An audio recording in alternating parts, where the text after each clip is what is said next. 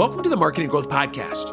I'm your host, Shane Barker. On this episode, Greg Hickman, Alt Agency CEO, is back with us for an in depth look at ways to use automation the right way. We are going to continue our discussion on how you can grow revenue without having to hire more employees or working more. So, you also had touched on earlier talking about um, automation. You said one of the places you work for, these days is a lot of email funnels and, and stuff like that. And I can tell you that that your funnels are good because once again, I got I got sucked into your Instagram stuff, you know, and I'm looking at this thing going, God damn it, I really shouldn't get this course because I know I'm sure he sounds like he knows what he's talking about. I'm getting sucked in. He's a marketer, Shane. Don't do it. You know, I'm looking at this thing, but I'm like, God, he's pretty convincing. It really sounds like you know he's talking about. And then here we are talking to you. So, but what I wanted to talk to you about was like like how to use automation without being transactional, right? I want to talk about like that process because I like I said, I know firsthand that, that, that you know about that because I, I, yeah. I, got sucked into your web in a good way, like I said. Um, but like, what is, I want to talk about like automation. Uh, my audience, I've interviewed people about automation, but like, give me, what is your definition of automation? So um, I guess it's kind of similar if you're kind of looking at it from just holistic in the business versus just like if we focused on like, say, marketing automation. Um, but at a, from a layer of marketing, I'll reverse it into just business, but I think it's kind of the same is hiring technology to execute your strategy. And so if in your marketing, it's like to execute your marketing strategy, or if if in your delivery, you know, however you do fulfillment inside your agency or your service, like how do you hire automation or employ automation to execute on the delivery of the thing that you just sold, right? Um, that's how I look at, at automation. And you know, like when you look at the actual definition, um, you know, usually the word, um, you know, systems and pro- like repeatable replace replacement of repeatable processes comes up. And so I think there's there's something to that, especially when you get to the transactional piece.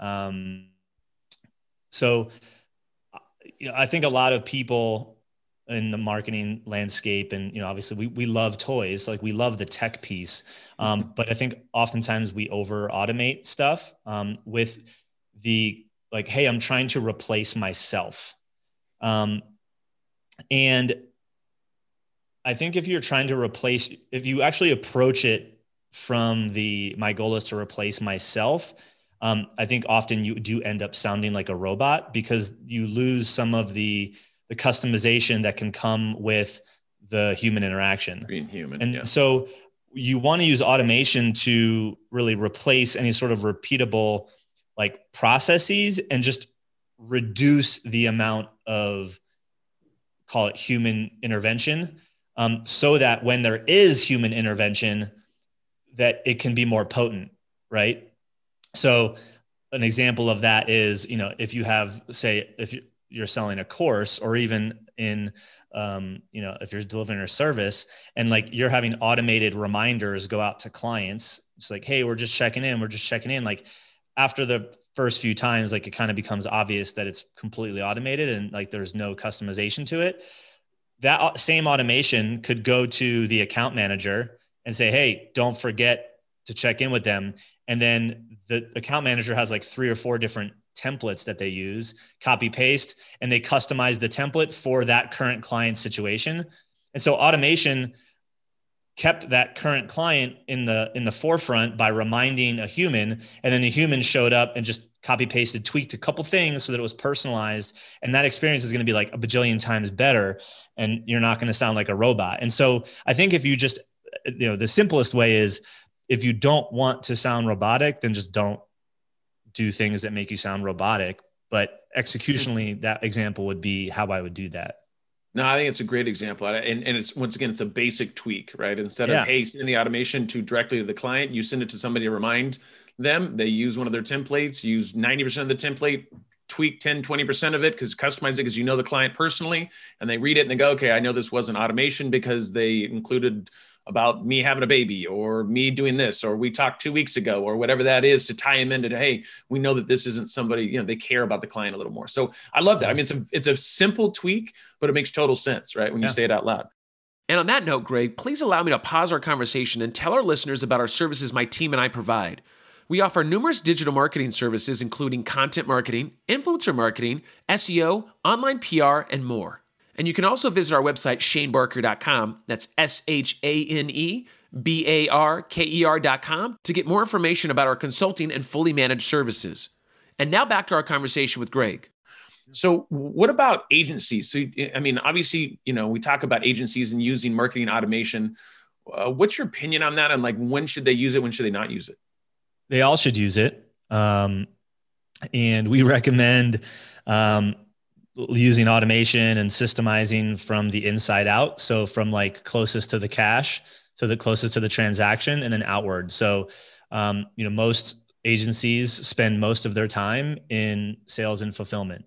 And so how do we, if we're going to install automation, like let's use automation inside of our sales process so that we talk to uh, less clients but more of the right clients and that we don't let opportunities fall through the cracks. And um, we streamline you know the sales process so it's the same over and over and over again where we where we actually see efficiencies. And the same with like new client onboarding. Like they give you the transaction you go into onboarding. Like i would start automating there as well.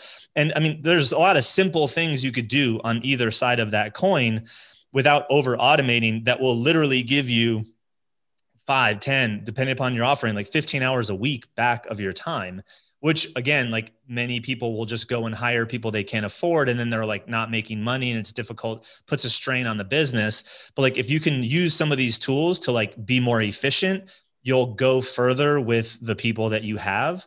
Um, and so I think starting with sales and kind of how you onboard new clients um, is the the first piece.